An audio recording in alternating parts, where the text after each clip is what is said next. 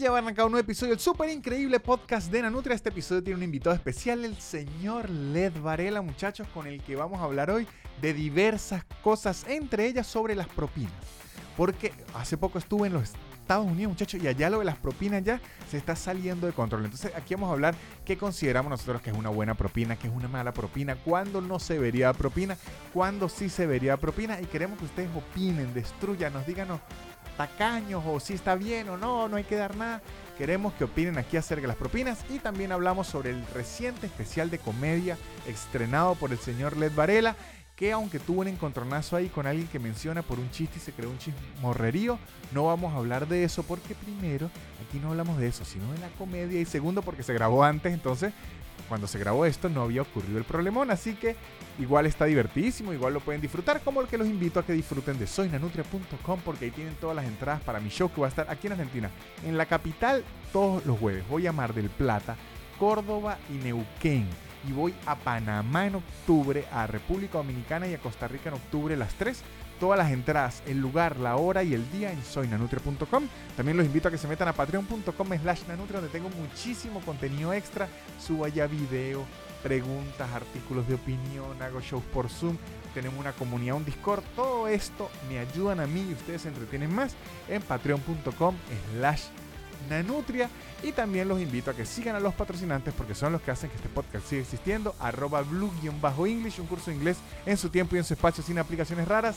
Y four geeks Academy, una academia de programación increíble que ofrece unos cursos y unos bootcamps de programación sorprendentes y que ustedes tienen que meterse allí cuando quieran aprender a programar o mejorar la programación. Métanse en four geeks Academy. Y además vuelve un podcast increíble de la cultura geek y los videojuegos, Shonen Games, muchachos. Vuelve este mes de octubre, estrena nueva temporada y ya tienen su canal de YouTube Shonen Games, cuarenta episodios, treinta episodios, perdón, para que ustedes se pongan al día. Agarran, ven esos treinta episodios y cuando arranca la temporada nueva dicen, aquí empezó mi Shonen Games, así que ya viene Shonen Games y este episodio arranca ya. El super increíble podcast de Nanutria, el super increíble podcast de Nanutria, el super increíble podcast de Nanutria y empezó. Y aquí estamos con el señor Led Varela. ¿Cómo estás, señor Led? Muy bien, Nanutria. ¿Y tú? ¿Cómo, Bastante bien. ¿Cómo te sientes de, de regreso en casa? De verdad me siento muy bien. Argentina me, me sorprendió con una primavera que nos trae muchas flores y mucha alergia. Ah, sí. Es sí. como el, el... cuando daba la cuestión esa en Caracas, que era, que era como una neblina del Ávila mezclada con la, la calima. calima la cal- no, pero es que la calima era más maldita porque... ¿Pero qué era la calima? ¿La calima era la contaminación directamente? ¿O eran los in- las cenizas de los incendios del Ávila? Algo yo así. Creo que era una mezcla, pero le digo yo, eh, como yo que fui motorizado en Caracas... yo que fui calima. No, la calima, marico, yo llegaba... Yo agarraba... Eh, la casa a la oficina y llegaba con tierra en la boca. Mierda. Con... Sí, era fuerte y te ponía todo de un color así como, como un ocre, ¿no? Una cosa muy rara. Como México en las películas gringas. Como México en las películas gringas, realmente es Caracas con calima. Qué risa. Es verdadero, que... ese tono. De hecho, lo, ya lo, lo, lo patentó pre- Premier para usarlo como filtro. Caracas, Caracas con, con calima. Este, Led, vamos aquí a hablar. Yo estoy regresando ahorita a la Argentina. Usted vive, ya tiene tiempo viviendo en los Estados Unidos de Norteamérica. ¿Cuántos Tres tiempo? años y tantos. ¿Y qué tal? Bien, a mí me gusta mucho vivir aquí, pero también es un lugar que tiene, como cualquier lugar del mundo, su detalle. O sea, tiene un, un ritmo, es un país donde yo siento que hay que emigrar con mucha agresividad, ¿sabes? Sobre todo a nivel de, del tema económico. Porque es un lugar donde todo te lo cobran, todo es una suscripción, todo cuesta trescientos dólares, ciento cincuenta dolaritos, esos son doscientos dolaritos, trescientos dolaritos. Y tú cuando vas a decir, dices, coño, pero es mucho, mucho dolarito. este, y es así para todo el mundo. Y tú por eso ves que aquí la gente, siento que se activa mucho con el tema de... de no tener miedo en, en cobrar y decir, mira, tanto, ¿sabes? Porque sí, sí. es así. Y, y cuando te pones a ver que, que son los cuentos más cliché, pero que me parece que son en gran parte verdad, que una persona eso, que limpie piscinas, te puede cobrar ciento cincuenta, doscientos dólares por piscina. Hay alguno que va a estar en los comentarios que yo cobro trescientos porque yo le echo un cloro especial. Ah. En fin, vamos no. a decir que está en ese rango. Y hay uno que dice, yo lo robaron, yo pagué treinta, un primo me limpió. Yo pago la... treinta, ajá, exacto, yo mismo pongo mi cloro. este No, porque eh... mire esto que yo... Ojo, esto es sin ánimo de decir si está bien o está mal, solo una humilde observación de un humilde andino. Una humilde observación de un humilde andino. Así se debería llamar una tapa. Una humilde observación de un humilde andino. Me parece que el migrante para Estados Unidos, no sé si es que va con esa actitud o allá se transforma, entran con un chip de hay que trabajar, papá, pero tra es como trabajar, creo que es porque mi sospecha es que paga por hora. Entonces, al pagar por hora, ya la gente ve las horas en plata.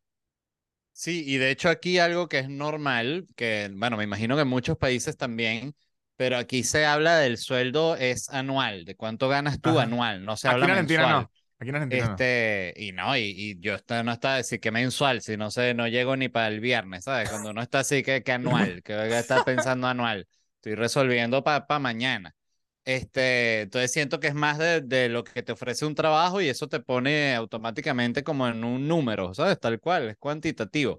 La gente que está por encima del millón de dólares, por encima de los cien mil, que gana cuarenta mil, este, pero como sea, ¿qué fue lo que estábamos hablando? No, de, del, co, como el mood del, la, del gringo y el mood de fuera, porque eh, un ejemplo, allá, con la gente que yo he hablado, que ya vivía allá, que ya se, vive allá, ya habla todo así, no, yo... trabajo no sé qué y me, me paga esto a la semana más que allá es muy común eh, el segundo trabajo no por necesidad sino por el extra.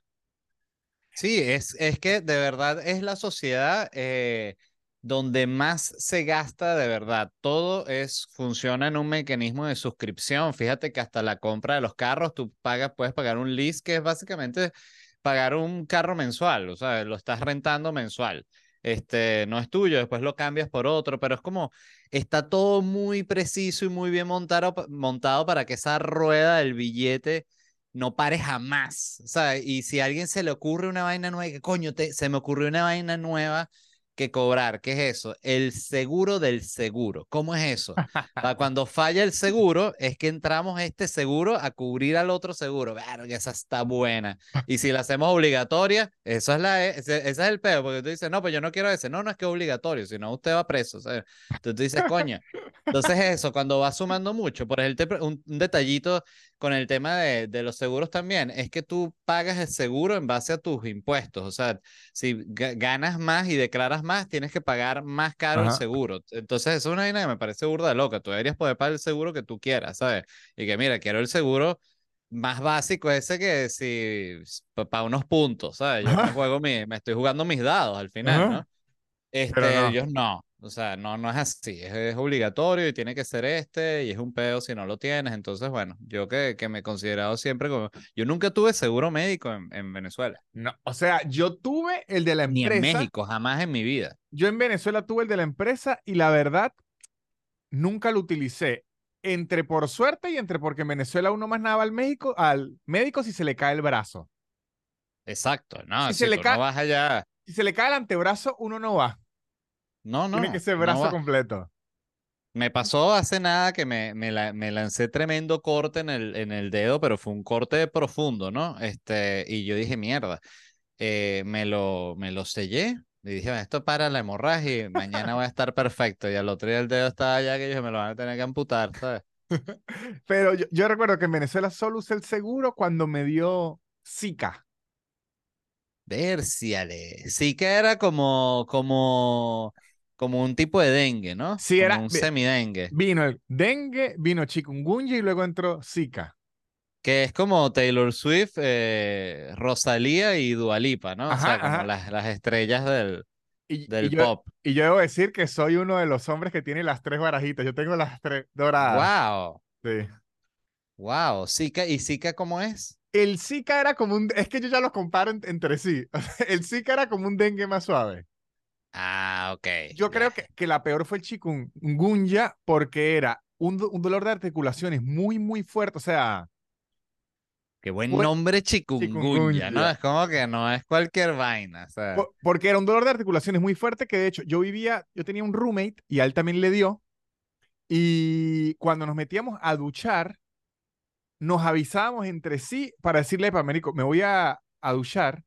Si yo en quince minutos no le escribo de nuevo, acérquese a ver porque no sé si pude salir de la ducha o, o qué, porque el dolor de articulaciones era muy fuerte. Y era la locura de que si usted le había dado chikungunya, tenía que cuidar no embarazar a nadie por seis meses porque salían los niños con hidrocefalia. Pérsiale. Sí. Wow, pero esa está fea, el chikungunya. Eso no sí, se la lanzó ni el COVID. Esa era wow. la más loca. Esa era la más... Lo que el wow. ¿Y el chikungunya cómo, se, cómo lo agarrabas? Yo creo que ¿Era todo mosquito? era por, por mosquitos, la verdad es que sí. Claro. El trópico es mosquito, papá. Ajá, puro mosquito. mosquito, ah. sí. Aquí no tienen esos problemas, aquí es como que el mosquito lo erradicaron, es una vaina muy arrecha. Yo una vez fui hacia allá eh, a hacer show y fui a hacer un programa en Univisión, una cosa así, en esto como Univisión once. Que es como una Univisión que más nada muestra ya que si en Hialeah. Son como mega... Sí, sí. Y... sí, para una sola calle. Es una Univisión, de hecho, que solo lo ves interno, en los monitores internos. Ajá, y recuerdo que te estaban dando ahí una noticia que había llegado el chikungunya, pero que lo habían controlado porque agarraron a los mosquitos, o sea, a los zancudos macho, de, de, le habían inyectado, los habían modificado genéticamente para tener predominancia a no tener chikungunya, los habían claro, como... todo genético. A, los habían cultivado muchísimo y los habían tirado por Florida, entonces como que desaparecieron el chikungunya genéticamente. ¿Ves? Listo. Y si no, te traes que si te tienes que traer un otro insecto que, que, no, que no transmita el chikungunya, pues se coma a todos los mosquitos. Ajá. Pero después ese insecto se lo come unos salmones y los bichos están gigantes y atacan a la gente. Entonces siempre es un peo. Que, ah, la cagamos Pero, trayendo. Al final es más plata. Al final de repente, Subway dice ahora sándwich de salmón. Cada problema es más plata. Ajá. Es como que el, el otro día estaba viendo una vaina de la, de, de la Segunda Guerra Mundial. Y cuando tú ves que eso, que se activan las guerras y todo es una oportunidad para, coño, hazte unas ruedas, hazte unas botas más arrechas, ¿cuánto es eso? cien mil, doscientos, dale.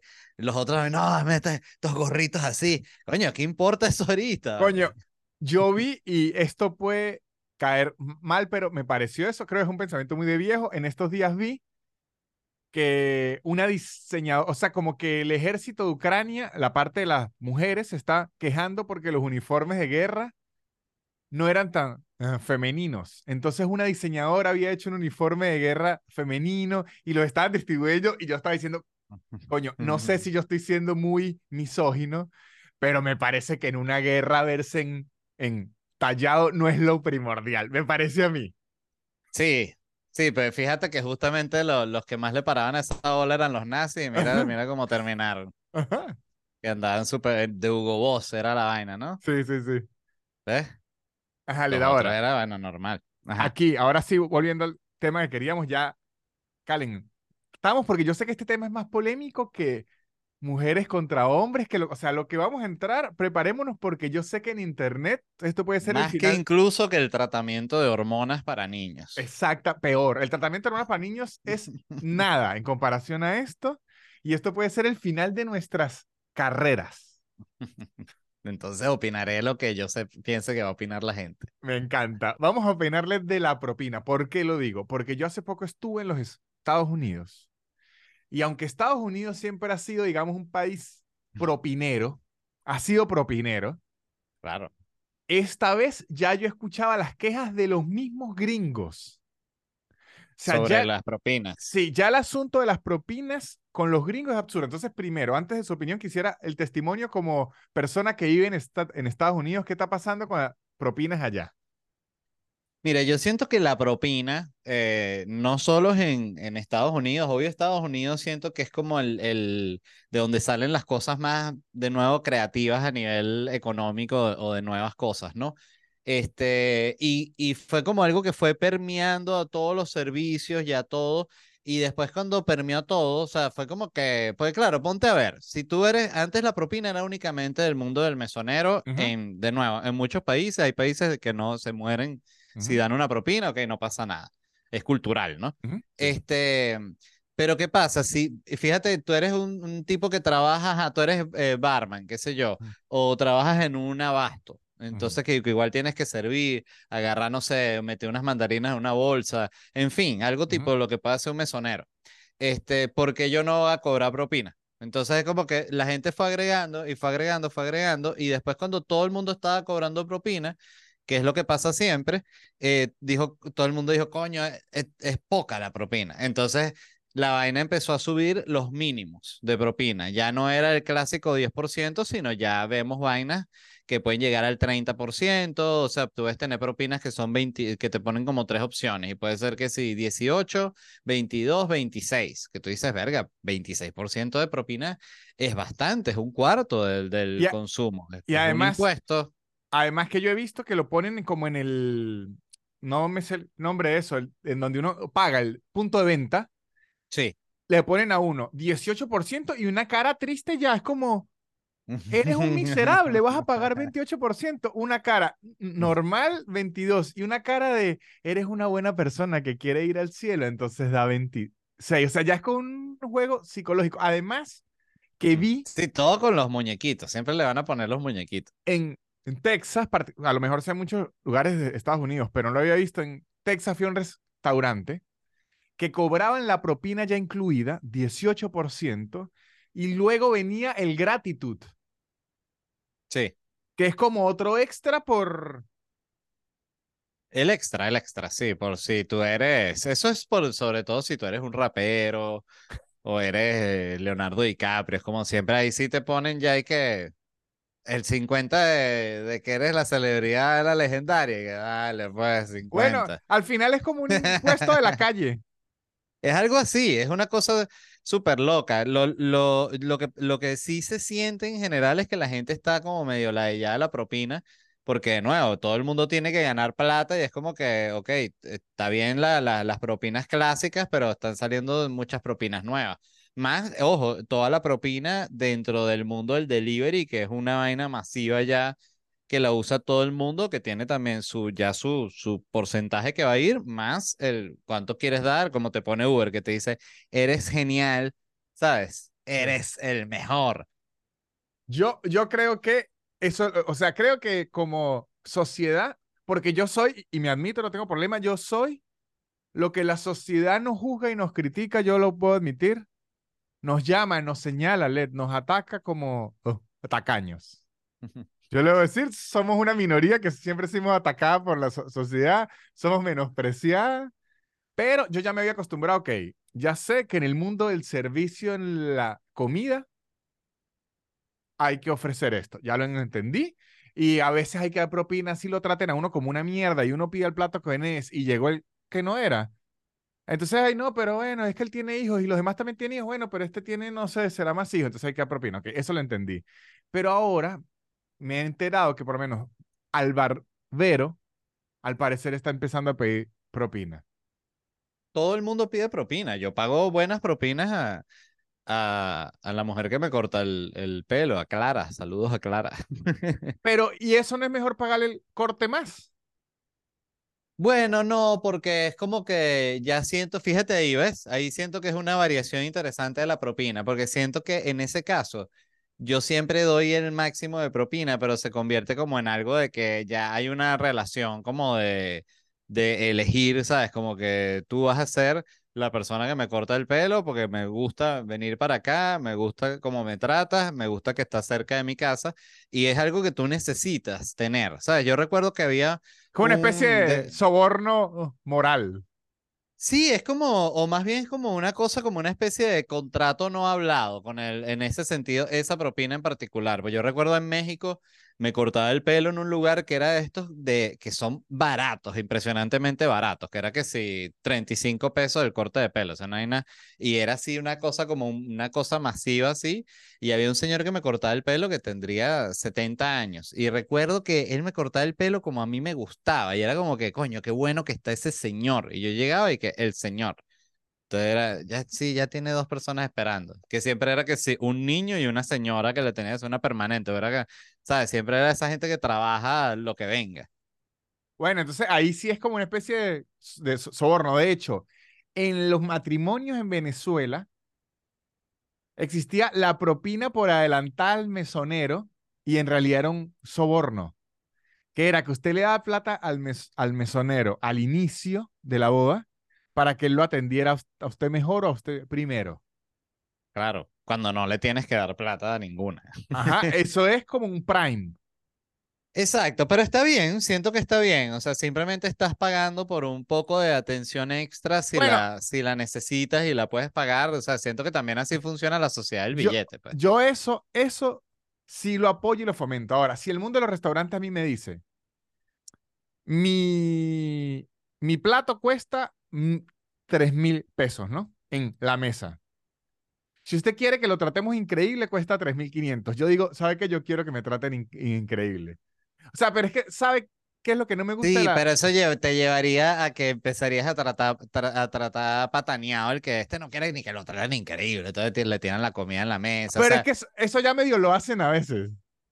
No, porque, o sea, siento que si lo haces al inicio, estás dejando claro, la propina para el final siempre es como un misterio. O sea, tú no sabes si el carajo va a dejar propina o va a ser los bichos que directamente te dejan la obligatoria y ya. O sea, entonces, a mí no. lo... A mí creo que lo que me disgusta es un asunto que lo asocio mucho como con el catolicismo de la culpa, de dejarme a mí la culpa de que es que el dueño del restaurante le paga a este tipo muy mal. Sí. Y usted, que es un lord millonario que viene a comer aquí, tiene que ayudarlo para también. que él salve. Y en mi mente, que no, pero yo... el pollo no se me descongeló y lo que vine fue... O sea, es como que me, me ponen a mí la carga de un empleado que alguien le está pagando mal. Sí, bueno, eso mismo decía Lenin. Y mírate cómo terminó. O sea, eso es lo que quiero decir. Yo debo decir que los mesoneros tienen que tomar el control de los restaurantes. Sí, sí, las fuerzas de producción. Este, no, eh... ¿ves? Estoy de acuerdo. Y, pero estaba pensando también, por ejemplo, en el delivery, que el delivery siento que más allá de, de, la, de la tarifa, lo que pasa es que de nuevo surgen las propinas porque es una sociedad que necesita mover más billetes. Este, y por cada billete, además, más que se está moviendo dentro de la plataforma, también el banco cobra una uh-huh. comisión de más. O sea, ajá, todo el mundo más. Aquí estoy yo también. No, yo soy el del, el del cable. Ajá. Saca ahí también. Entonces, por eso todo también va... va sumando, ¿no? Este, pero siento que en el caso del delivery, por ejemplo, una persona que literal puede ir que si está yendo a buscar tu comida, coño, o sea, es una, una, como una acción muy, muy noble, o sea, se viene con la bicicleta, con la moto, y si está lloviendo, y te, te deja la vaina en tu puerta, o sea, coño. Sí, eso, o sea, es que ahí, ojo, aquí otra vez para, para yo no quedar aquí como un desquiciado, yo no es que no le doy mi dinero a nadie y eso es mío y me van a enterrar con mi plata. Ese sería mi sueño, pero yo ya entendí que vivo en sociedad. Yo entendí que vivo en sociedad. Claro. Un ejemplo. Si usted ve que la persona fue muy dedicada, le, le voy a dar un, un ejemplo a un restaurante. Cuando uno pide comida, ¿no? Uno pide seis platos y, y somos tres. Y el mesero le dice a uno, cónchale, yo me iría por cuatro. En verdad, si pide seis va a ser mucho. Mejor pidan cuatro y si necesitan más, piden otro y yo se los traigo, pero creo que como cuatro están bien. Eso es un buen mesonero. Yo ahí digo, es un buen mesonero, me está ahorrando dinero, no va a sobrar comida, vamos a pasarla bien. ¿Sabe qué? Este muchacho merece su propina porque nos trató todo muy bien, fue amable y hasta ahorré plata. Sí, usted ve que llega el tipo en bicicleta, no joda, llegó ese delivery tranquilo, le echó bolas, había sol, había... Yo ahí sí doy propina según... Mientras más grados haya, más propina doy o mientras más lluvia haga. No, huevona. Coño, no, si hay, un día, hay unos días que hace cuarenta y dos. No, claro, ya, eso sí, es muy... Debería haber como, igual que el Uber, como que suba el, automáticamente la propina sube a eres genial. Sí, es, yo creo que a los delivery es la gente a la que más le doy propina y de hecho una vez pregunté... ¿Tú si... pides mucho delivery? Ya no pido... tanto, pero en una época sí pedí mucho, sobre todo en la pandemia. Y hay, hay como que yo me acostumbré. También. Pero ahorita estoy como en un régimen de máximo uno a la semana. Yo ahorita pido poco, pero me ha ayudado mucho el perro. Yo tengo la dieta del perro, que es que el perro odia que toquen el intercomunicador. Okay. Entonces, si tocas el intercomunicador, el perro se vuelve loco como por media hora. Entonces, son un fastidio, perro ladrando. Entonces, ya como que pavlovianamente un delivery para mí va a ser un fastidio con el perro. Wow. Entonces, el aguacate es bien jodido. Sí, de hecho, anda ahí. Anda ahí atrás porque no se quiso quedar afuera. Escuchando no le... así que, que están hablando de él. Dice, siga jodiendo y le daño el podcast. Claro. Pero, otro ejemplo, si uno va a... O sea, es que creo que lo que se perdió, esto es lo que siento, creo que lo que se perdió es que la propina sea el gesto a el buen trato y lo transformaron que la, la propina se volvió un gesto obligatorio por estar en el lugar. Sí. Eso es lo que no me, no me termina de cuadrar, porque entonces uno piensa, ah, a la enfermera nadie le da propina. A los sí. maestros. A un doctor, después de salvarte la vida. No, pero hace así, el doctor. Y me dice, verga, sí, así que... Coño, Coño me, me sentí un poco obligado al máximo de propina, el doctor. No, no, no, lo que usted quiera. Lo o que sea, usted quiera. Es un miedo como consumidor, estilo los Simpsons, ¿a dónde vamos a parar con esta propina? Nada, o sea, o sea seguirá. Yo siento que la inteligencia artificial va a empezar a, a cobrar propina. El Patreon, en cierta forma, no es como una propina. No, es un extra, es un contenido extra. Claro, pero es como las suscripciones igual. No, es más bien como los streamers cuando se, se regalan suscripciones. Sí, es... Pero igual se regalan suscripciones. Cuando tú quieres tener un detalle con un streamer, tú regalas suscripciones y eso es como una propina. Al también. Streamer sí, pero yo considero un ejemplo como si Netflix... nos dijera, coño, este mes les di muy buena serie, paguen un poquito más. O sea, es como que ese mes... Pero sí, leí por ahí que alguna de esas iba a poner el sistema de propinas. El, el, no sé si era Netflix o una de esas, quería y probar poniendo que si tú te estás viendo, qué sé yo, eh, Better Call Saul, ajá, tú le puedes dar una propina a... a A Bob Odenkirk. A la actriz, a Bob Odenkirk, en propina, cien dólares, ¿sabes? Ah, Entonces, ah, eso también quizás funcione y, y evoluciona por ahí. Dice, mira, el, el, el sueldo, eso va a ser con el primer actor grande que le diga, mira, ¿estás dispuesto a que tu sueldo sean solo las propinas y lo que te quede, todo eso es para ti? El bicho que verga, vamos a lanzar, y capaz uno se la lanza y le queda en propina, eh, que si ocho millones de dólares y le hubiesen pagado cuatro, qué sé yo. O sea, esas cosas pueden pasar ahorita, la, la sociedad es muy loca. Ah, bueno, eso sí está ocurriendo en, en los en vivos, que si en TikTok usted ha visto es, esta gente que hace, ay, me dieron una rosa, me pullé. Ay,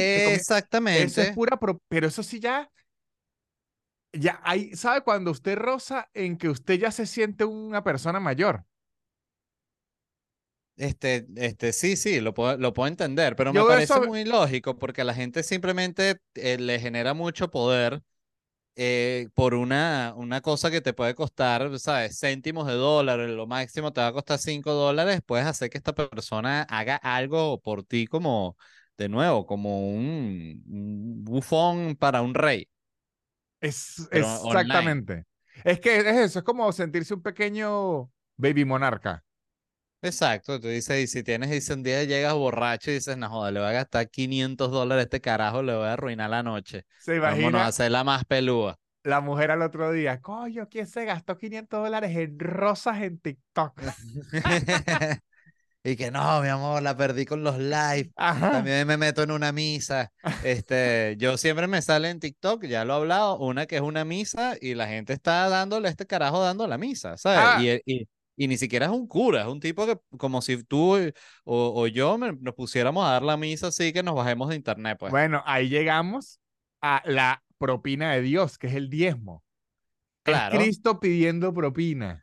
No, es, es Dios diciendo, yo no tengo para pagarle al cura, págale tú. O sea, igual, ajá, que con el mesonero, ¿sabes? Pero él está haciendo mi vaina, ¿sabes? Se está ocupando del negocio, entonces diez por ciento. Siempre claro. diez por ciento.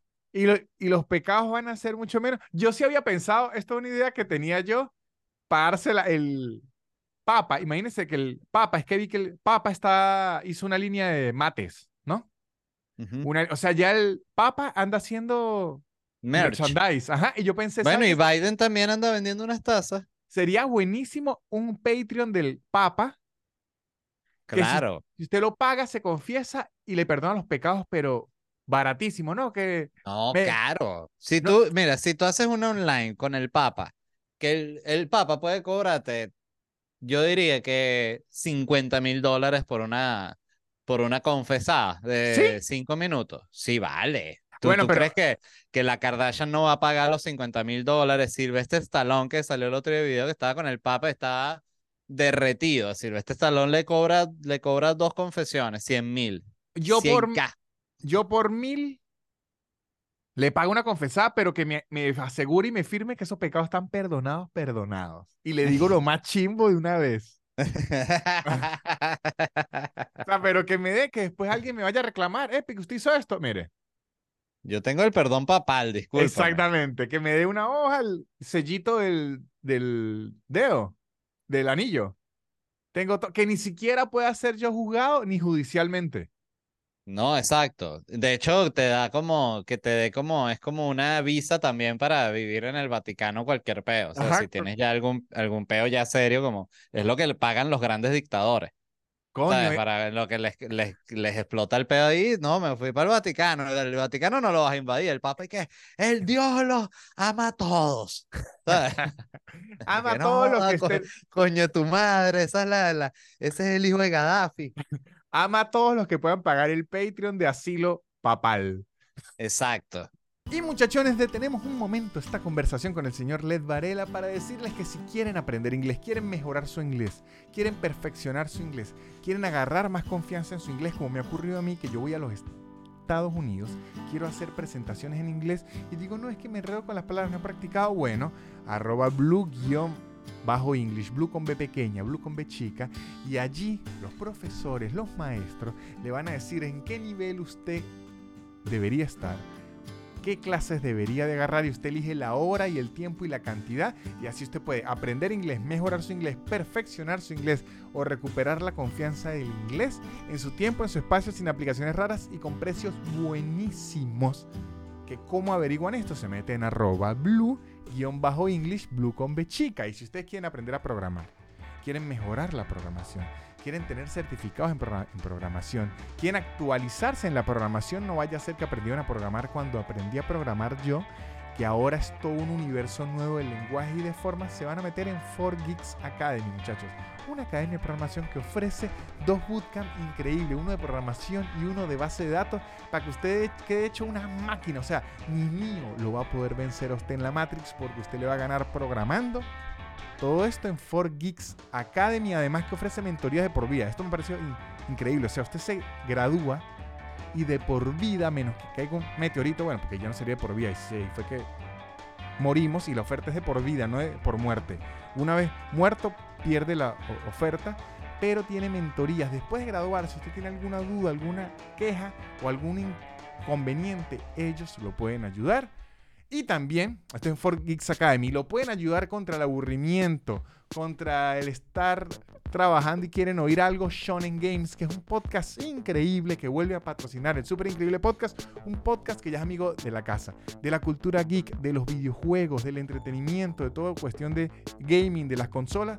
Shonen Games ya tienen treinta episodios que lo pueden ir a buscar en, a YouTube para prepararse, porque este veinticinco de octubre estrena su nueva temporada y viene con todo, que de hecho ya está tan metido en el mundo de los videojuegos que ya tienen sus propios videojuegos, los pueden buscar en las tiendas de Apple y de Android, muchachos. Shonen Games, un podcast muy divertido de la cultura geek y el mundo del entretenimiento, que ya tiene sus propios juegos en las tiendas de Android y iOS. Así que Shonen Games, muy divertido, muy útil. Y volvemos con el episodio. Yo creo que mucha gente, fíjate que está pasando ya con, con todos los actores de Hollywood, que se han activado muchísimo, no solo estas cosas tipo cameo, sino tal actor te pasea a los perros por tres mil dólares, que son como para caridades de, de, uh-huh. para grupos de ayuda, ¿no? A los actores que están ahorita quebrados por la huelga. Este, pero ya se está dando, o sea, ya, ya eso, por más que ahorita sea para los actores, si eso se mueve claro. bien, eso se convierte en otro negocio que, que oye, ya va, yo me puedo lanzar un par de paseadas de perros a seis mil dólares, Brad Pitt, te paseo el perro, no es que mil dólares. Apenas usted empieza a ver los números, y hay gente muy ociosa. Se puso hace, hace tiempo muy de moda el saludo de los famosos. Que la gente el saludo que, de los... Que ah, era que claro. a, usted, a usted le envían los, los datos y, es, y usted cobra que si doscientos dólares por saludo, y, y era... Hola, Víctor, ¿cómo estás? Soy Led Varela, espero que la pasen muy bien, tú y tus amigos. Usted le escribía el, el mensaje. Claro, pero si está el, el, el tipo, el de el actor de, de Brian Cox, ¿qué se llama? El de Logan, de Succession. Ajá, ajá. Él está en cambio, y el, y, eh, y el saludo de él, lo vi el otro día, cuesta como cuatrocientos cincuenta dólares, y tienen ahí, te pone hasta los, los que ha subido ya algunos, así una muestra, y el bicho quiere que... Fuck off, ¿qué pasó, Nanutria? El coño de tu madre, mámame el huevo. El bicho es un coño de madre, le deben pedir demasiado, ¿sabes? Porque le está sacando dinero a un personaje que, que oh, si fuese Chespirito ya estaría demandado, ¿sabes? Porque sí. Esto es porque el de Succession no, no tiene peo. A ver, Chespirito no perdonaba nada, ¿no? Nada, que si quieres ponerte los chorcitos y el gorrito te vas a tener que ir para Venezuela. Ah, así ahorita hay uno que yo he estado que lo pago, me llama mucha la... la atención, que son unos en África. ¿Lo ha visto? Son unos africanos que usted les manda un mensaje y tal. Ellos... Ah, que te desean feliz cumpleaños. Ajá, lo hace sí. una cartulina y ellos empiezan claro. a bailar y tal. Y pagan publicidad que jode. Fíjate sí, que sí. bien se mueven, porque a mí me, también me han salido cantidad de veces la publicidad de ellos. O sea, definitivamente funciona. Y siempre me quedo y que... Verga, está como raro, ¿no? Pedir ese bueno, saludo. Bueno, yo en estos días vi, estuve a punto de hacerlo, pero no lo hice porque había mucho sol.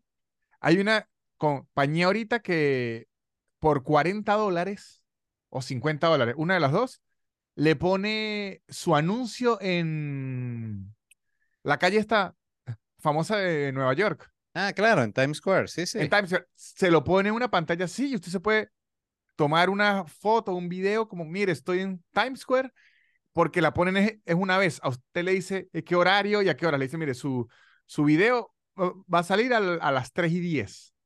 Y usted Exacto. se va, a las tres y diez se graba. Yo en verdad lo iba a hacer, pero había mucho sol ese día y dije, coño, está muy rudo para yo irme a Times Square a llevar sol. Pero hay gente que así. Sí, es que el sol estaba uh... rudo, ¿verdad?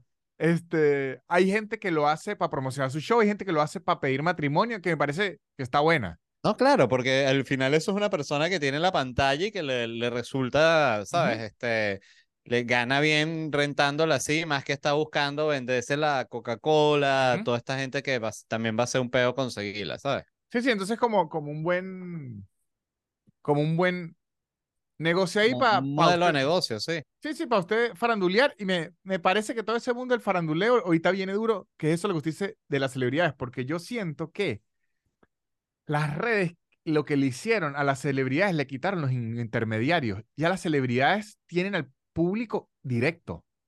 Claro. Entonces ahora empieza como una sacada de plata directa. Antes el manager le puede decir, no, es que para hablar con la gente es un peo, tú no puedes... Ahorita ya nada. Ahorita no, mira, la gente la tengo ahí. Sí. Sin embargo, sigue existiendo duro la figura del, del manager y las figuras de que cuando una persona alcanza cierto nivel de fama, de nuevo aparecen nuevas personas que, que, que supuestamente necesitas, ¿sabes? Sí, sí, sí. Este, por eso eso, tú ves el, el, el otro día me, me contaba una amiga que, que trabaja, bueno, como grabando también celebridades y tal, y me contaba que celebridades grandes, grandes, este, eh, cada historia que, que, que suben tiene postproducción. O sea, ellos ninguna historia es una historia así de una copa de vino, o sea, nada de lo que monte una Beyoncé, una desde, no sé, no he visto las redes sociales de Taylor Swift, pero me imagino que también todo lleva postproducción, hasta una historia. Y hasta una historia la grabaron con unas luces para que sea mejor, para que todo es, para que tú digas mierda, pero esta persona de verdad es perfecta. Y no, no es sino que simplemente, bueno, cuando tú grabas un post en tu casa hablando cualquier huevonada que no te cuesta nada, a ellos les cuesta, bueno, trescientos dólares pagarán por post, ¿sabes? Más, porque eso es. No, porque también son paquetes, o sea, no hay, no. No hay, no hay números así tampoco tan absurdos, ¿sabes? Pero, pero la verdad, yo conociendo el mundo de las agencias de marketing, que las agencias de marketing deben ser de las cosas más mercenarias que hay. So, hay un gerente de historias, un historiador senior, que tiene un historiador medium, que tiene un diseñador y que tiene un pasante. O sea, al final para una historia eso pasa como por dieciocho personas.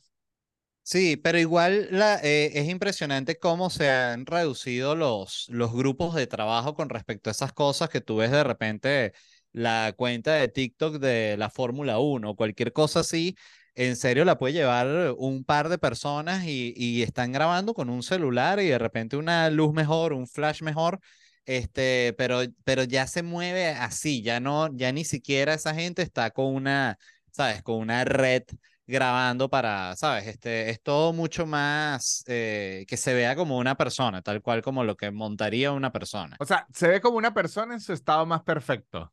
Es como, no, no sé si sigues a Lewis Hamilton. No. Sé quién es, Coño, pero no a, mí me, a mí me encanta el estilo de ese carajo, que si en, en redes sociales y así, porque se lanza unas pintas demasiado arrechas y son puras fotos de estas como de, de medio las de los mismos paparazzi, ¿sabes? Uh-huh. Que, porque ya tienes literal a, o no, solo, no paparazzi, los de los medios deportivos que están ahí, ¿sabes? Pero tienes uh-huh. literal, no sé, cien fotógrafos arrechísimos tomándote fotos, llegando con tu perro, entonces claro, tienes, además tienes una pinta demasiado arrecha encima, eres un piloto de Fórmula uno, o sea, es la vaina más cool de la historia, ¿sabes? Entonces, además tienes esa foto, montas tres fotos y, coño, no dices nada, bueno, nada, qué vaina tan arrecha. Sí, la verdad es que Lewis Hamilton sí tiene mucho estilo. Tiene mucho, lo que llaman Tiene swag. muy buen estilo. Él, para mí, es, a nivel de, de los deportistas, de, de, a nivel de estilo, también sé que es un huevo pelado. Pero me parece que tiene, tiene un estilo de vestirse impresionante. A mí me gustaría sí. tener la, la, la dedicación para vestirme así, ¿sabes? Y yo, yo lamento decirle algo, Led, que no lo va a tener, pero eh, le falta melanina en la piel, porque si algo tiene la gente morena es que le quedan bien los colores en la ropa. Uno cuando es ah, muy no, blanco... Ah, no, claro. No, uno se tiene que lanzar la Timothy Chalamet, como unos trajecitos negros, así casi como si fuese una Kira, ¿sabes? Ajá, sí, sí, sí. Porque uno se tira eso, esos suéteres verdes y todo que usan ellos y se ve uno... O sea... Imagínense esto, le voy a dar un ejemplo. Un Lewis Hamilton se puede vestir verde con naranja y le queda increíble, ¿no? Sí. Harry Styles lo hace y ya está desafiando los roles de género, ¿eh? Ya, ya, ya la evaluación es diferente. Ah, oh, mire, como Harry Styles desafía los roles de género y es porque está utilizando otros colores que no son de blanco. Total, total. Y porque se pone una blusita. Ajá, sí, sí, es como otro estilo, pero sí tiene, sí tiene mucho estilo Lewis Hamilton. Además que yo vi de él, vi una entrevista que tiene con Letterman en el programa de Letterman de, de Netflix. Uh-huh. Y me pareció increíble una explicación que da de la Fórmula uno. Eh... Lewis Hamilton. Ajá. Lewis, él, está, Hamilton. él tiene una entrevista con Letterman. Sí, sí, ahí, ahí en el... Ah, en no, el... ah no la he visto, la voy a ver. Eh, eh, me pareció increíble porque explica lo de la Fórmula uno, como que... Letterman le intenta, no lo dice él, sino le intenta buscar para que le explique a la gente que dice que manejar no es un deporte, ¿no? Algo uh-huh. así. Y él explica que la Fórmula uno, él no es, está manejando un auto. Él está como amarrado a un cohete. Claro, entonces, no, él, es absurdo. Ajá, entonces él dice, porque le preguntan que si él maneja en la calle y tal, dice que a él no le gusta manejar porque ya lo que las velocidades que está acostumbrado a manejar en el día a día eh, no existe. Él dice, cuando usted ve un auto agarrando una curva lenta en la Fórmula uno, en verdad eso es ciento ochenta. Claro, qué locura. Y eh, explica la cantidad de kilos que pierde por carrera, lo de la fuerza G. La fuerza o sea, G. Entonces él explica que Eh, eh, debe ser extenuante. Ellos es deben eso. quedar eh, agotados, vueltos mierda, eh, cuando él, termina él, la carrera. Él dice que el problema no es manejar el volante y hundir botones. Eso es lo más idiota. El problema es aguantar físicamente toda esa presión y esa velocidad durante horas. O sea, ahí es donde se requiere el...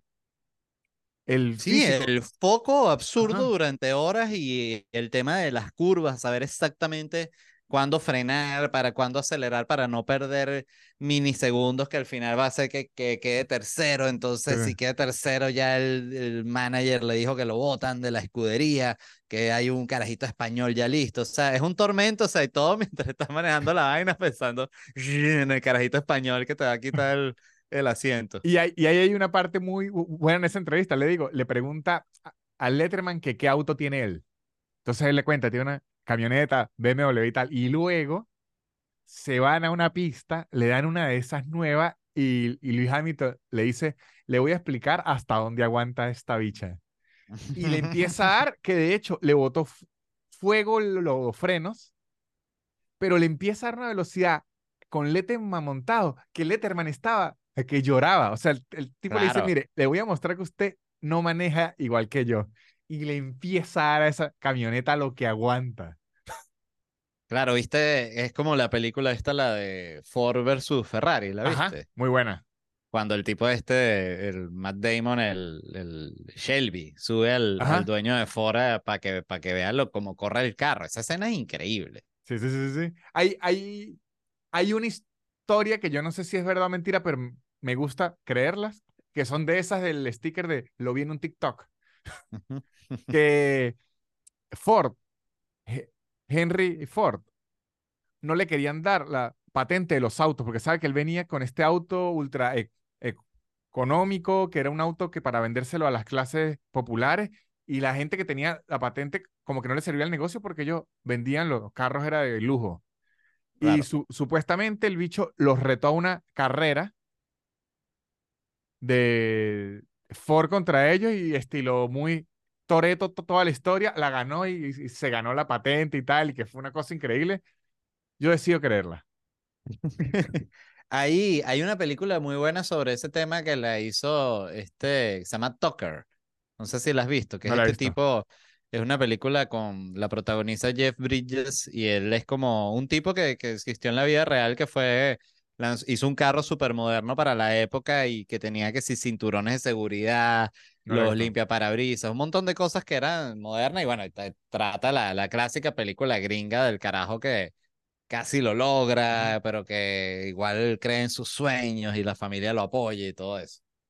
Hay, hay una que se me olvidó, ¿cuál es el nombre? Que la dirige Ron Howard, que es de Niki Lauda.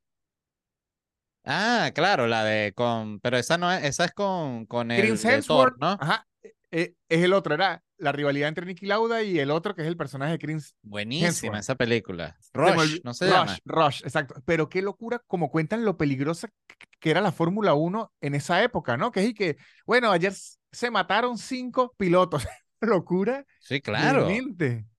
No, y en la, en la época de, de, de, ¿cómo se llama? El justo el argentino, Fangio, Banjo, el, no, el, no el, que, el corre, que hacía Fórmula uno, pero en mil novecientos treinta, cuando eran los carritos esos largos así, que los bichos iban así con un casquito así como de, de, de jockey, y literal se volteaban y que ¿sabes? Salía la cabeza por otro lado, o sea, era, era un desastre esa época. Que, que atropellaban hay, a la gente. Ahí me impresiona, ¿verdad? Como ha subido la seguridad, a mí me aparecen a veces videos de rally. Hay unos videos que búsquenlo en YouTube que muestran los accidentes de rally, muestran la cámara adentro del auto y la cámara afuera, y es la cámara adentro, los, los tipos hablando y que, ah, nos caímos, ¿no? Perdimos la carrera, sí, bueno, ¿qué tal? ¿Qué van a hacer? Y por fuera el carro así. Y lo, pero porque ya tienen un, un armazón que es prácticamente indestructible. Qué arrecho, vale. Este, sí, ya es que no, no para el pedo tecnológico. Me, me, me, me gusta eso, me gusta eso. Yo lo que considero es que le deberíamos más propina a, a Lewis Hamilton. Y a la gente de los airbags. Deberíamos dar más propina. Ahora, Led, para cambiar a otro tema y seguir aquí con esto, sacó un especial de comedia, ¿no? Sí, ya va... Va a estar montado para cuando, estamos para, este episodio... hablando, para cuando esto esté saliendo. Este, así que no sé si, si, si cómo, le, cómo, le, cómo le fue ni nada. Yo espero que este... increíble. Yo creo que le fue in, in, increíble. Bueno, yo también espero que le haya ido chévere este, Se hizo con todo el cariño del mundo. Lo grabé en Orlando, en un, un club que se llama el Sac Comedy Club, que por cierto está, va, va a ser cerrado, lo van a mudar, si no me equivoco, que es como un teatro de, de comedia y se presenta mucho improv. Este, están en el pleno downtown de Orlando. Y, y que y ahí grabé el show y la verdad estoy muy contento. Lo, lo dirigió mi amigo Charlie Nelson, este... Eh, amigo de la casa, como dicen así en, en, en los programas esos de variedades. Me gusta, me gusta. Es que sí, amigo, amigo de la casa. Eh, y, y nada, o sea, de verdad que, que espero que le haya gustado a la gente. Es un show, eh, ya esos chistes, eh, creo que igual que haces tú y que hacen muchos, no, no los digo más. O sea, ya ese, está listo esos chistes que, que escucharon ahí. Este, y de ahí sigo girando con puro material, eh, de nuevo, inédito. Ajá, pero cuénteme aquí algo que usted me co contó que, además de que quisiera que me quedara más claro para que la gente lo sepa, aunque, o sea, como que este material que usted grabó es diferente al que ahorita va a girar. ¿De, de qué forma lo seleccionó? ¿Cómo agarró eso?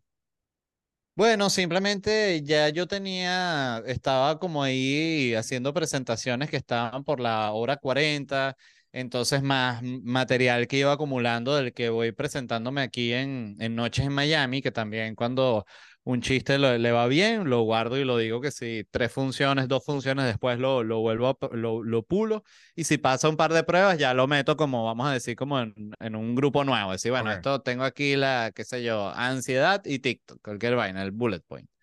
Este, entonces lancé los que a mí más me gustaban en...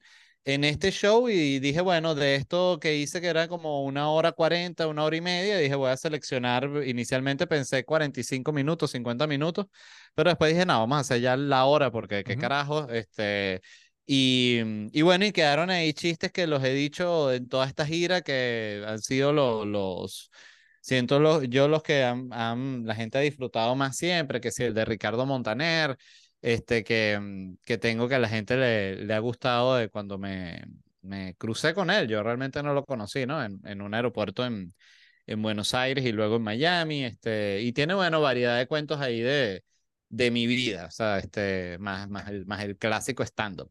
Me, me, me gusta, me gusta porque siento que ahorita, particularmente, esto ya lo habíamos hablado, pero creo que en su programa, porque es que así es el multiverso, creo que en su programa... Ahorita, con, digamos, desde hace cuatro años para acá, desde que el estandopero acostumbró al público y el público se acostumbró a que el estandopero suba tanto material semanal, por así decirlo, que de hecho ayer vi un chiste in, in, increíble de una comediante gringa que dijo que lo más difícil de ser comediante es estar llorando en el piso en la cocina mientras piensas, ay, tengo que subir un video de crowdwork esta semana. Este, siento que seleccionar una hora de material, cultivarla así tanto tiempo y, y sacarla, ya uno, usted no se empieza a debatir como esto funcionará más suelto, esto funcionará más junto, ¿será que no tiene ese tipo de debates?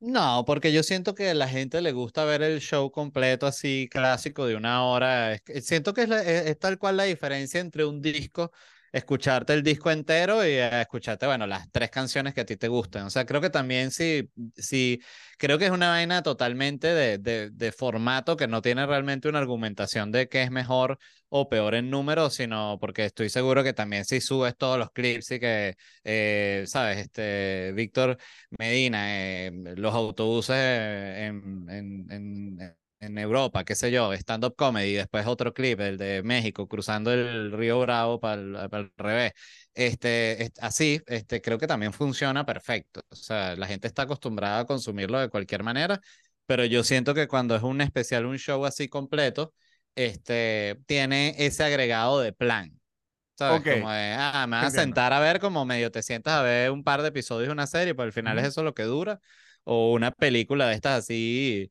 una Ace Ventura que te dura ochenta minutos, o sea, no sé, está en un rango de, de un entretenimiento que está en un ritmo, eh, un tiempo que me parece sabroso de consumir, y pues eso siento que es lo que tiene de especial, ¿sabes? No, no es que es especial porque es el mejor, ni nada, sino es especial en el sentido de que es un plancito, pues, verlo. Me, me gusta, me gusta. Y a mí me ocurre ahorita con cuando veo especiales de comedia, que yo sé si me gusta mucho o no, si lo logro ver en una sola pasada. Claro, no, si, lo, si, no lo, si no lo ves en una sola pasada, seguramente no lo veas más. Sí. Este... Yo ahora logro... A mí me dan como... Ajá, dime. Ahora logro como que lo detengo en la mitad y luego lo veo al día siguiente y luego lo, días, lo termino de ver y eso es que el especial me pareció bien. Pero cuando me gusta mucho, sí lo...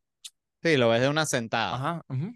Sí, a mí me dan como fiebres con el stand-up. Este, siempre me ha gustado ver stand-up, pero es igual que las series. Como, ¿sabes que hay veces en un periodo? No sé, no sé cómo eres tú, pero en mi caso yo eh, con mi esposa siempre vemos una serie, paramos un rato, estamos sin serie... probamos una, no nos gusta y estamos como un tiempo sin serie. Entonces este, igual es con el stand-up, o sea, de repente estoy viendo stand-up así consistentemente y después me ladillo, no quiero ver nada de stand-up en meses y otra vez pues coño me provoca, es como natural, como cuando te provoca, verga, me quiero comer un tres leches, un cheesecake. Tal cual así, es como, verga, me provoca ver como un stand-up, o sea, y ahí veo, coño, o sea, sacó este carajo, y casi siempre también los tengo como pendientes, o sea, ya sé un par de comediantes que me gustan que sacaron especiales y que los puedo ver cuando, cuando yo quiera.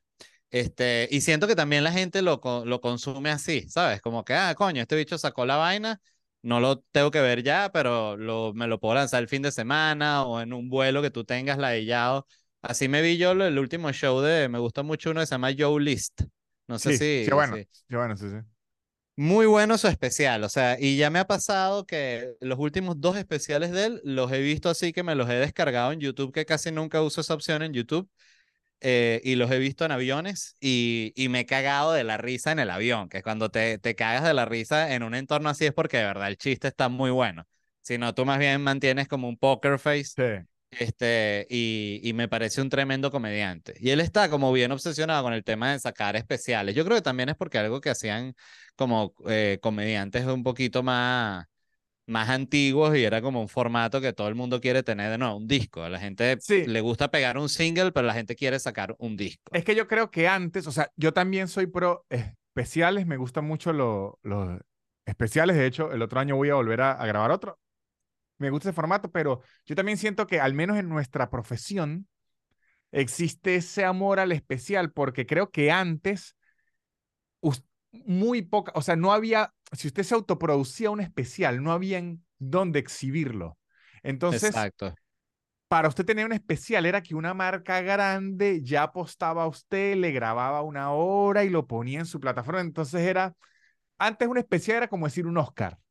Claro, no, y era H B O o Comedy Central, eran las únicas que grababan especiales y eran ellas, y, eh, y la verdad es que H B O, por ejemplo, tiene especiales arrechísimos, con sí, comediantes sí. arrechísimos, el, el par de especiales que hay de Chappelle que son como de media hora, de, de las media horas de Comedy Ajá. Central son perfectos y así tienen de cantidad de comediantes, entonces sí... Era como, bueno, algo que todos los comediantes aspiraban y, y, y hay gente, fíjate, este, ¿cómo se llama? Matt, Matt Riff. Matt Rife, Matt ajá. Riff. Ajá. Matt Rife. Eh, que saca que sí, cuatro especiales al año, ¿sabes? Ajá. Y claro, él hace crowd work, lo que tú quieras, tú puedes ajá. decir lo que tú quieras, pero que a él le funciona, fíjate, ajá. o sea, más bien es todo, o sea, él, él sube sus clips, le va súper bien, pero también sube su show completo de una hora para el que lo quiera ver, o sea, no es como que una cosa limita a otra. De, de hecho, uh... ahorita yo estoy en eso, estoy que me da, me da un dolor, porque mire lo concreto. Estoy haciendo, voy a hacer un especial de una hora de, ¿sabe el crowdwork que yo hago que pregunto profesiones? Uh-huh. Estoy guardando desde hace meses, digamos, como las interacciones o que más me han gustado a mí o que han sido más locas y armarlas en una hora que se va a llamar ¿A qué se dedica? Y es como una hora solo de profesiones. Eso está muy cool. Pero a veces me da un dolor y digo, uy, yo sé que si soltara esto en Instagram vendería más entradas hoy, pero los estoy guardando, o sea, tengo ese material ahí y se me hace agua a la boca. Pero los No, pero está bien. Y lo montas y después también igual vas a montar todos los, los sí, sí. clips. Este, yo también tengo cantidad de, de clips ahí buenos guardados que, que, que he dicho, coño, ya ahorita que iba a hacer la pausa por el nacimiento de la bebé, dije, más bien después ahorita que voy a estar un mes metido aquí en la casa, ahí es que los voy a ir soltando, pero que son de esos que uno dice, coño, este está bueno. Sí, yo, yo tengo unos interesantes y además que tengo algo que me gusta a, a ser a mí, que ahorita en Instagram no está bien visto, antes en Instagram T V sí, pero ahorita con el asunto de los Reels, ya un video de nueve, diez minutos en Instagram no, está, no, no agarra tanto, An antes sí. Entonces tengo muchas interacciones, que es algo que me gusta hacer a mí, que no es de una, sino como que voy ordeñando a la persona, que usted dice que esto no va para ningún lado y en mi mente esto va para algún lado. Entonces como para mostrar un, un trabajo más, no sé cómo decirlo, como de más puya, de más, sería en inglés, crafting, armarlo así, como en una hora, que la gente vea que me meto en un peo como de nueve minutos para terminar, a ver si saco un remate al final de alguna mierda.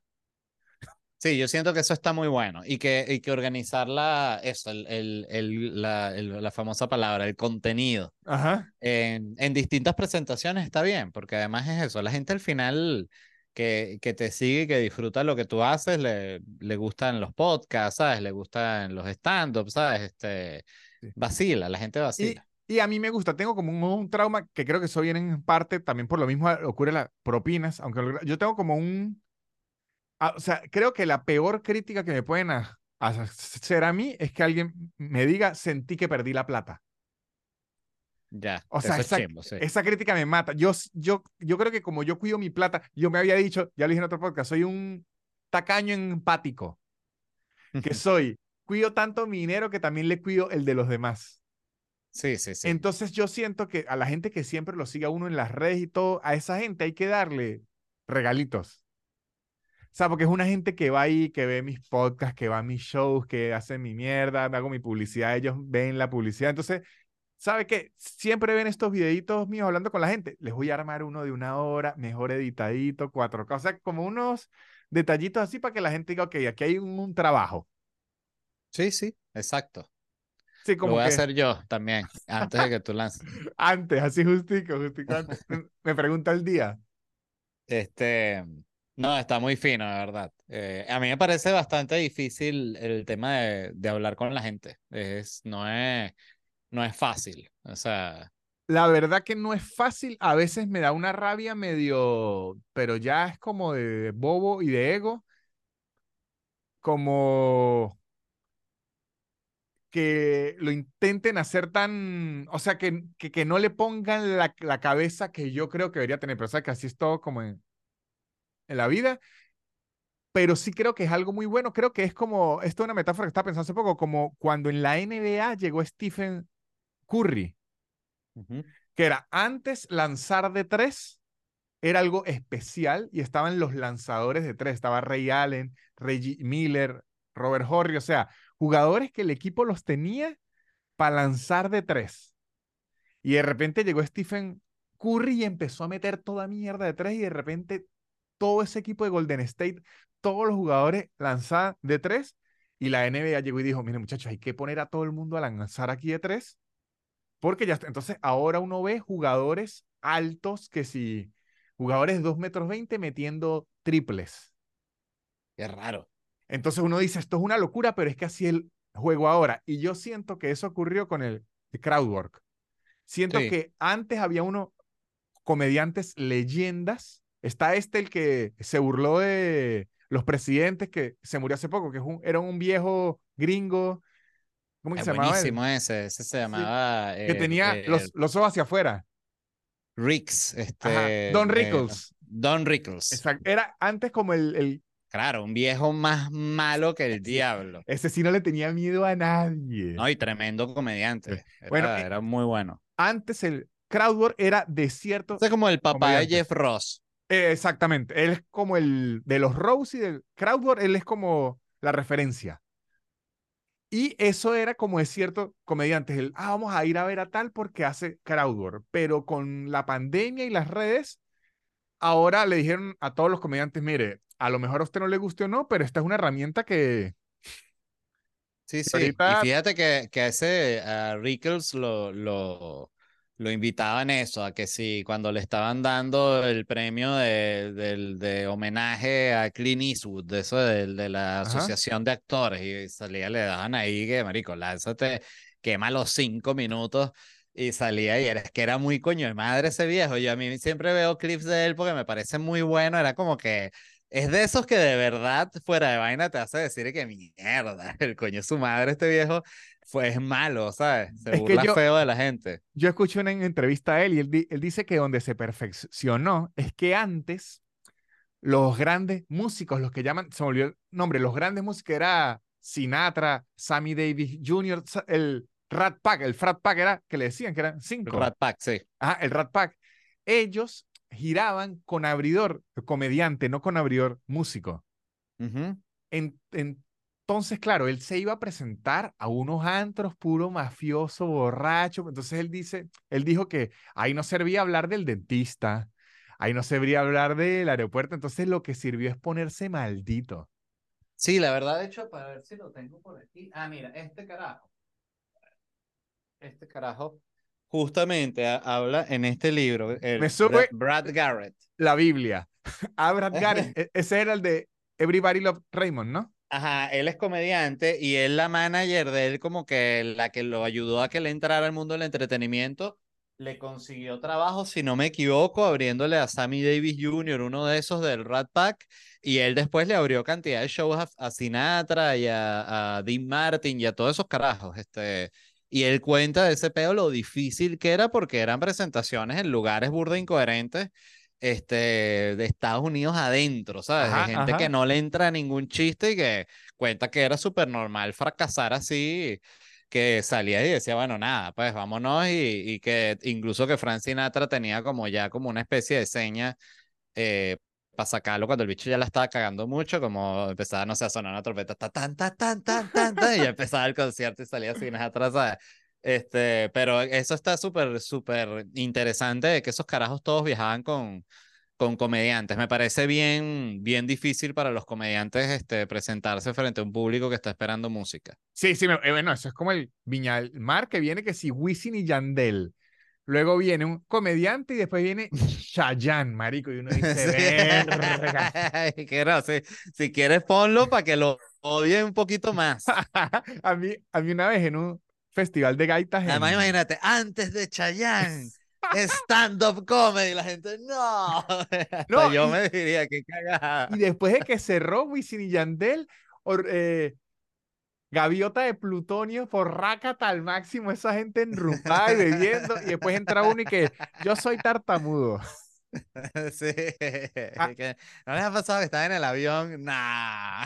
A mí, a mí una vez me tocó en un festival de, de gaitas, un, un evento muy grande que hacen en Caracas, era grande, me acuerdo, era el Colegio San Ignacio, habrá sido que tres mil personas, una locura así, o sea, era un evento absolutamente grande, me, con, me contrató, me acuerdo... Diablitos, ¿no? Entonces iba, me tocaba después de los, mes, de los mesoneros y antes de Apache, ¿no? Entonces, termina los mesoneros, me, eh, me subo yo, pero luego me doy cuenta que me estaban utilizando a mí. O sea, mientras yo hablaba, atrás mío estaban desmontando a todo lo de los mesoneros y subiendo a, a todo lo de Apache. Entonces, mientras yo contaba unos chistes, atrás... quitaban una batería, le sacaban una cosa, le desactivaban unas cosas. Horrible, fue horrible, horrible, horrible, sí, horrible. Claro, claro, claro. Pero decir, hay que ponerse a hablar de, del carajo de que está desmontando la batería di, di, directamente. Yo ahorita lo, lo haría. En su momento no tuve esa...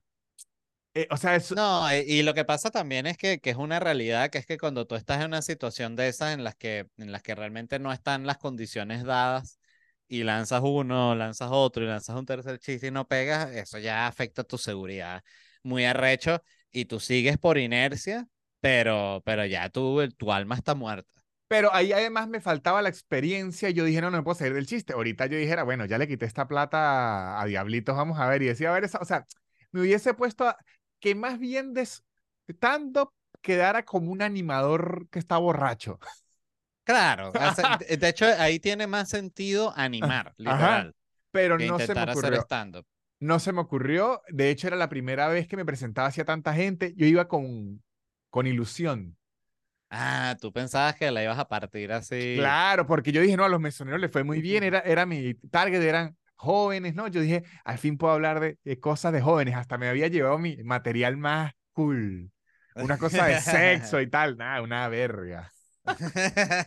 Fracasaste. Ah, fracasé a lo grande.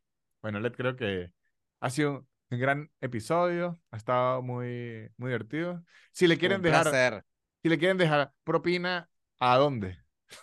No, la propina es que vayan a ver mi especial a mi canal de, de YouTube, eh, que nada, bueno, Led Varela stand-up, seguro como es el mismo algoritmo ya lo pondrá también, que sí, al lado de este mismo video. Ojalá, este, muchachos. Pero, pero sí, se va a llamar Sueños y Pesadillas, o se llama Sueños y Pesadillas. Bueno, hombre, ¿sabe que esas cosas? Mi novia a veces me, me dice, la gente no le... para eso, pero eso, eso es muy de, de comediante, que uno piensa. Eso es para mucho, uno. Ajá. Uno piensa mucho en el nombre y en el empaquetado y que oh, aquí, aquí, aquí sueño y pesadillas porque yo hablo de esto. ¿Eh? Mi nombre me dice, eh, nadie le para bolas a eso. Y dice, bueno, pero yo sí. Exacto, es para una. El mío que era que la balada del migrante, claro, porque yo cuento mi adaptación. Bello nombre. Mi adaptación a Argentina, luego que me deportan de México, es una cosa como que les cuento de mi migración. Y, no, eso ni... Al final, ajá, pero ¿por qué se llama la balada del migrante? No entendí. Bueno, exacto, siempre hay alguien que pregunta eso. Bueno, Led, muchísimas gracias, espero que les siga yendo muy bien al especial. Quiero ver, eh, para este momento que está saliendo esto, ya lo vi, quiero verlo, que no lo he visto, porque de hecho me han dicho que es increíble y me han hablado, para que vea que rueda, me han hablado de un chiste de los dientes de su papá. No ah, sé ese qué es. El, ese, ese es el primer, el primer chiste. Bueno, no sé qué es, pero me han dicho, ¿has escuchado el chiste de Led de los dientes del papá? Y yo digo... No, no, lo he escuchado y, y hasta los detengo, le digo, no me lo cuenten, déjenme oírlo, me han dicho que es buen, buen chiste. Ojalá a la gente le guste ese de los dientes. La bueno, muchachos, de verdad, muchas gracias, Led. Se te quieren, Nanutria, gracias. gracias. Bueno, muchachones, muchísimas gracias a ustedes por oírnos y muchísimas gracias al señor Led Varela por acompañarnos en este episodio. Espero que les haya divertido, espero que les haya parecido muy entretenido, espero que lo compartan, comenten aquí lo de la propina, eso yo sí sé, o sea... Yo sé que lo de la propina es un tema delicadísimo y por eso lo solté. Dije, ¿sabe qué? Vamos a meternos en peo porque hace falta. Escriban lo que tengan que escribir. La gente que trabaja de mesero, de mesonero, escríbanos lo que tienen que vivir para que uno diga, ah, no, si voy a dejar propina, voy a dejar de ser la rata que soy y voy a ayudarlos. Quiero que aquí suelten lo que tengan que soltar y que escriban. Eso se divide, hay que dársela al, al mesero, es mejor dársela a la caja, hay que dejarla en la mesa. ¿Cuál es la mejor forma para dar propina? Eso es algo también que me interesa. Como también me interesa que se metan en soy nanutria punto com y vean las entradas para mis shows. Se metan en patreon punto com slash nanutria para que me ayuden a mí.